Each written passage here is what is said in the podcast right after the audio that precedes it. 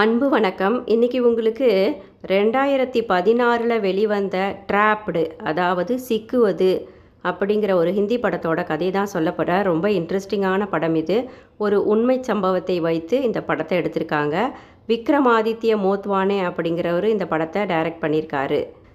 வெளியில் போகும்போது எங்கே போகிறேன்னு கேட்கக்கூடாது. அது அபசகுணம் அப்படின்னு நினைக்கிறவங்க அவங்க எங்கே போகிறாங்கன்னு முதல்லையே முக்கியமான உறவுகளிடம் சொல்லிட்டு போகணும் இல்லையா? அப்படிப்பட்ட கதை இது. மிகப்பெரிய மெட்ரோ சிட்டியில் ஷௌரியா அப்படிங்கிற ஒரு இளைஞன் நண்பர்களோடு சேர்ந்து அறை எடுத்து தங்கியபடி ஒரு கால் சென்டரில் சுமாரான வேலையில் சுமாரான சம்பளத்தில் வாழ்ந்து வந்துக்கிட்டு இருக்கான்.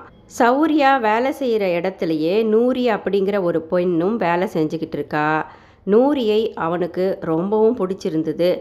அவன் அவனது காதலை அவகிட்ட போய் சொல்லும்போதே அவளுக்கு நிச்சயமாகி இருந்தது. நூரிக்கும் அவனை பிடிக்கிறது. இருவரும் காதலிக்க ஆரம்பிக்கிறாங்க. ரெண்டு பேரும் காதலிச்சு பேசி பழகுறாங்க. நூரிக்கு விரைவில் பெற்றோர்கள் நிச்சயித்தபடி திருமணமும் நடக்க இருக்குது. எப்படியாவது காதலன் ஷவுரியாவை கைப்பிடிக்க வேண்டுமென்று நினைக்கிறாள் நூரி ஷவுரியாவும் காதலி நூரியை திருமணம் செய்ய விரும்புகிறான். ரெண்டு பேரும் தனியாக ஒன்றாக இருக்க விரும்புவார்கள் அடிக்கடி. ஆனால் சந்தர்ப்பம் கிடைக்கவில்லை. ஒரு நாள் ஷவுரியா தனது நண்பர்கள் தூங்கிய பிறகு காதலி நூரியை வரவழைத்து தனது அறைக்குள் யாருக்கும் தெரியாமல் அழைத்து கொண்டு போய் சந்தோஷமாக இருக்க விரும்பினான். அவள் மறுத்து விடுகிறாள் முதலில் புது வீடு ஒன்றை பார்க்க சொல்கிறாள் நூரி. நூரிக்கு ஷவுரியாவுடன் புது வாழ்க்கை துவங்க ஆசையாக தான் இருந்தது. ஆனால் அவர்கள் இருவரும் வாழ்வதற்கு சரியான வீடு அமையவில்லை. காதலியை நான்வெஜ் எல்லாம் இப்போதே சாப்பிடக்கூடாது என்று கட்டுப்படுத்தி கொண்டிருக்கிறான் ஷவுரியா. நூரிக்கு திருமணம் நிச்சயித்த நாளுக்கு முந்தைய நாள் ஷவுரியா அவளது வீட்டுக்கு அருகில் சென்று அவளை ஒரே அடியாக அழைத்து வந்துவிட வேண்டும். நூரி அவனுக்காக அன்று காத்திருப்பாள். இதுதான் இவர்களுடைய திட்டம் இப்போதைக்கு. அதற்கு முன்பு காதலி நூரி ஷவுரியாவை ஒரு நல்ல ஒன் பெட்ரூம் அப்பார்ட்மெண்ட்டை கட்டாயம் வாடகைக்கு எடுக்க சொல்லியிருந்தால் இருவரும் அங்கே ஒன்றாக வாழ்க்கையை அவர்கள் இஷ்டப்படி யாருக்கும் சொல்லிக்கொள்ளாமல் துவங்க இருந்தனர். ஷவுரியாவின் வாடகை பட்ஜெட்டோ பதினைந்தாயிரம் ரூபாய். அந்த பெரிய நகரத்தில் ஷவுரியாவுக்கு பதினைந்தாயிரத்தில் நல்ல வீடு அதுவும் உடனே சிட்டிக்கு நடுவில் கிடைப்பது மிக கடினமாக இருந்தது. அலைந்து திரிகிறான் அவன். ஷவுரியா தான் நூரியுடன் புது அப்பார்ட்மெண்ட்டில் வாழப்போவதை நண்பர்களிடமும் சொல்லிக்கொள்ளவில்லை நாட்கள் நகர ஒரு புரோக்கரிடம் பொது இடத்தில் உடனே வீடு வாடகைக்கு வேண்டுமென்று கெஞ்சிக் கொண்டிருந்தான் ஷவுரியா அதை தூரத்திலிருந்து பார்த்து கொண்டிருந்த வேறொரு வீட்டு புரோக்கர் ஷவுரியாவிடம் வந்து வலிய பேச்சு கொடுக்கிறான். தனக்கு ஒரு நல்ல புது அப்பார்ட்மெண்ட் தெரியும் என்று ஷவுரியாவை அங்கு அழைத்து போகிறான். அந்த அப்பார்ட்மெண்ட்டுக்கு அவர்கள் செல்லும்போது அங்கே யாருமே இல்லை. வாட்ச்மேன் ஒருவர்தான் இருக்கிறாராம். அவரும் அங்கே இப்போது இல்லை. வெளியே சென்றிருந்தார். அந்த மிக உயரமான அப்பார்ட்மெண்ட்டின் ஒரு சில வீடுகள் இன்னமும் கட்டப்படாமல் இருந்தன. லிஃப்ட் நன்றாக வேலை செய்து கொண்டிருந்தது. ஷவுரியாவுக்கு அந்த புரோக்கர் காட்டிய வீடானது முப்பத்தி ஐந்தாவது தளத்தில் உயரத்தில் இருந்தது. அந்த வீடு கட்டி முடிக்கப்பட்டு வீட்டில் டிவி ஃப்ரிட்ஜ் சோஃபா ஏசி என்று பயன்படுத்திய பழைய பொருட்கள் எல்லாமே இருந்தன. வாடகையும் குறைவு. ஷவுர்யாவுக்கு உடனே பிடித்துவிட்டது. உடனே ஒப்புக்கொண்டு பணத்தையும் கொடுத்து விடுகிறான். இப்போதைக்கு வீட்டுக்கு குடிவந்து விடலாம் என்று யோசித்தான் ஷவுர்யா. வீடு கிடைத்தவுடன் ஷவுர்யாவுக்கு ஒரே சந்தோஷம். நூரிக்கு சர்ப்ரைஸ் தர வேண்டும் என்று எண்ணினான். புது வீட்டை பார்த்து நூரி சந்தோஷமாக ஆச்சரியப்படுவாள் என்று நினைத்தபடி ஆசை காதலியின் வரவுக்காக வெல்கம் என்று சுவற்றில் கலர் காகிதங்களை ஒட்டுகிறான். பிறகு சௌரியா தனது நண்பர்களுடன் தான் தங்கியிருக்கும் அறைக்கு செல்கிறான். தனது ஒரு சில பொருட்களை மட்டும் ஒரு சிறிய பையில் எடுத்துக்கொண்டு தன் சொந்த ஊருக்கு சில நாட்களுக்காக செல்லப்போவதாக ஒரு பொய்யை நண்பர்களிடம் சொல்லிவிட்டு புது வீட்டுக்கு கிளம்பி வருகிறான். அன்று இரவே புது வீட்டுக்கு வந்துவிட்டான் சௌரியா அப்போதும் அந்த வாட்ச்மேனை அவனால் பார்க்க முடியவில்லை. காரணம் அவர் இவனுக்கு முதுகை காட்டியபடி தூங்கிக் கொண்டிருந்தார். வாட்ச்மேனும் இவனை பார்க்கவில்லை. வாட்ச்மேனுக்கு கொஞ்சம் காதும் சரியாக கேட்காதாம். புது பெட்டு தலையணை வாங்கி வந்து போட்டுக்கொண்டான் சௌரியா அவன் மனதில் நூரியின் மீது காதல் பொங்கியது. காதலி நூரிக்கு இது சர்ப்ரைஸாக இருக்குமென்று யோசித்தான் சௌரியா உயரமான அந்த அப்பார்ட்மெண்ட்டின் மேல் தளம் என்பதனால் வானில் குடியிருப்பது போல இருந்தது. இது அவனுக்கு புது உணர்வு. இரவு நெருங்க அங்கே தூங்கி போகிறான் டயர்டாக. அவனது செல்போனில் சுத்தமாக சார்ஜும் இல்லை. காலையில் எழுந்து சார்ஜில் போடுகிறான். பிறகு அங்கிருந்த ஏசியை பார்க்கிறான். ஆன் செய்து பார்க்கிறான். ஏசியின் லோடினால் அந்த ஃப்ளாட்டின் கரண்ட் உடனே நின்று விடுகிறது. இப்போதைக்கு காலையில் மட்டுமே தண்ணீர் வரும் என்று புரோக்கர் சொன்னது ஞாபகத்துக்கு வருகிறது. அவன் லேட்டாக எழுந்ததனால் தண்ணீர் வரவில்லை. நூரிக்கு மட்டும் ஃபோன் செய்தான்.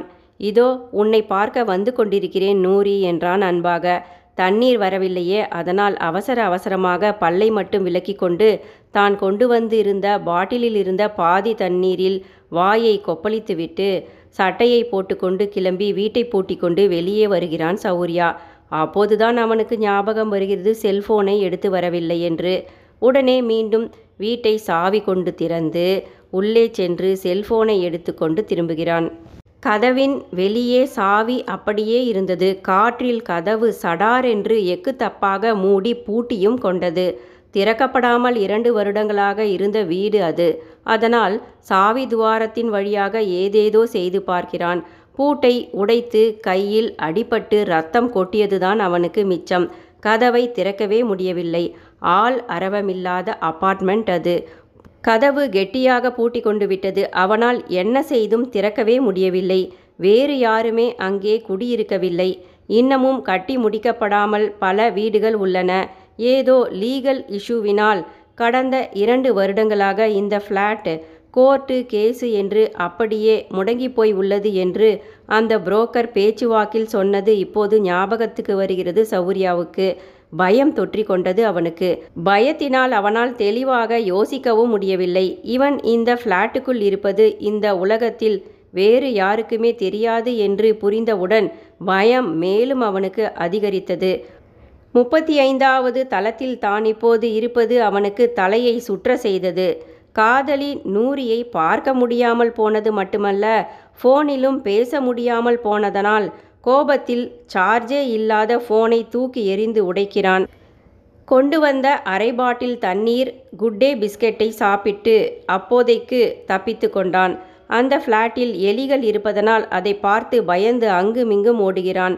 ஃப்ளாட்டை ஆராய்ந்து அங்கிருந்த கார்ட்போர்ட் அட்டைகளில் பல்விளக்கும் பேஸ்டை எடுத்து ஹெல்ப் என்றும் ஸ்வர்க் அப்பார்ட்மெண்ட் என்றும் அப்பார்ட்மெண்ட்டின் பெயரை எழுதி வீசுகிறான் முப்பத்தி ஐந்தாவது தளத்திலிருந்து.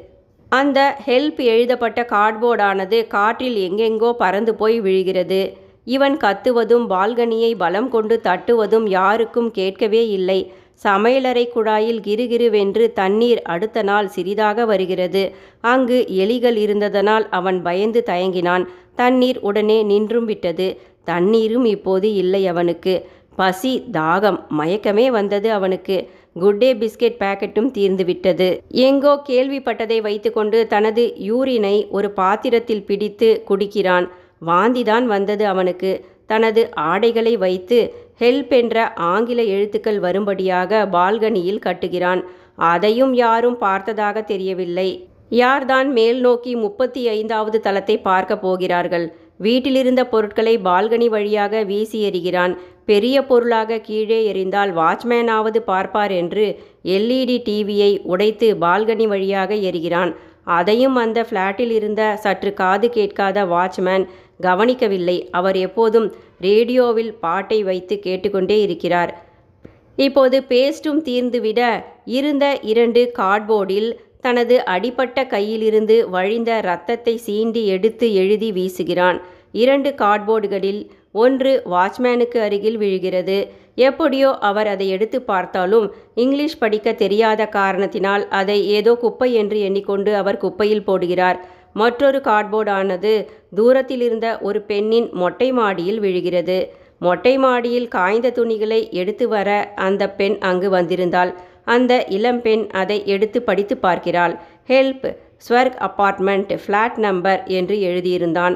எனவே அந்த ஸ்வர்க் அப்பார்ட்மெண்ட்டை தேடி வந்தாள் அவள். வாட்ச்மேனிடம் இங்கு யாராவது மாடியில் குடியிருக்கிறார்களா என்று விசாரிக்கிறாள் அவள். அவர் இது காலியான அப்பார்ட்மெண்ட் இங்கு யாருமே இப்போதைக்கு குடியிருக்கவில்லை. இரண்டு வருடங்களாக இது பூட்டியே இருக்கிறது என்று சொல்கிறார். அந்த பெண்ணும் திரும்பி சென்று விடுகிறாள். கையோடு கொண்டு வந்திருந்த டார்ச் லைட்டும் எரிவதை நிறுத்தி கொண்டது.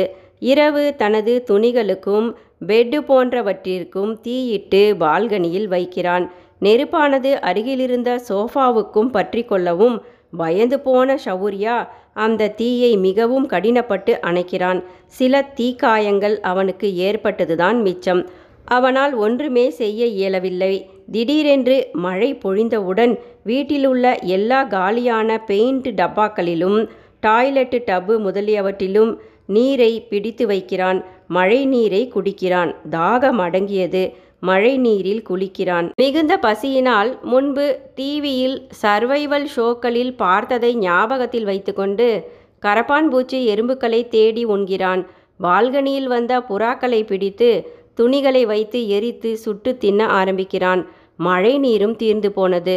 அடுத்து சாப்பிட எதற்காக அவன் பயந்தானோ அந்த எலியையும் பிடித்து அடைத்து வைக்கிறான். இப்படியே இருந்தால் எப்படி என்று இனி பால்கனி வழியாகத்தான் தப்பிக்க முடியும் என்று அவனுக்கு புரிந்து போனது. முகம் பார்க்கும் கண்ணாடியை உடைத்து கீழ்வரை ஒரே சீராக உள்ள பால்கனி கிரில் கம்பிகளை நோட்டமிடுகிறான். முப்பத்தி ஐந்தாவது மாடியிலிருந்து கிரில் ஒரே மாதிரியாக போடப்பட்டு உள்ளது. ஐந்தாவது மாடியிலிருந்து கிரில் ஏதும் இல்லை. பால்கனியின் ஒரு கம்பியை தேர்ந்தெடுத்து தொடர்ந்து துணிகளை கொளுத்தி நெருப்பிட்டு அந்த கம்பியை இலகுவாக்க முயற்சிக்கிறான். தொடர்ந்து ஷூ காலால் அந்த கம்பியை எட்டி உதைத்தும் டேபிள் ஃபேனின் பிளேடால் வெட்டி அதனை உடைத்தும் விடுகிறான். பால்கனி கம்பியை உடைத்தவுடன் சாப்பிட பிடித்து வைத்திருந்த எலியை விடுவித்துவிட்டு பால்கனி வழியாக மெதுவாக இறங்க ஆரம்பிக்கிறான். கவனமாக ரெஸ்ட் எடுத்து இறங்குகிறான். பலமுறை அவனுக்கு தவறுகிறது. மயிரிழையில் உயிரும் தப்புகிறான். பால்கனி கிரில்லில்லாத அந்த ஐந்தாவது மாடிக்குள் நுழைந்து விட்டான் அந்த பால்கனி கண்ணாடி கதவுகளை உடைத்துவிட்டு உள்ளே வீட்டுக்குள் நுழைந்தான். அவன் அதிர்ஷ்டம். வீடு காலியாக திறந்தும் இருந்தது. படி வழியாக இப்போது இறங்கி வந்தவன் பூமியை அடைந்தான். மயங்கி கீழே விழுகிறான். அப்போதுதான் அந்த வாட்ச்மேன் அவனையே கவனிக்கிறார். அவனது ஒரு வார போராட்டம் நிறைவுக்கு வருகிறது. இப்போது ஹாஸ்பிட்டலில் சேர்க்கப்பட்டு காப்பாற்றப்பட்டான் ஷவுரியா. காதலி நூரி வந்து அவனை பார்க்கிறாள். ஷவுரியா தன்னை வந்து பார்க்காமல் ஃபோனும் பேசாமல் இருந்து விட்டதனால் அவன் தன்னை கைவிட்டு விட்டதாக நூரி நினைத்து கொண்டாளாம்.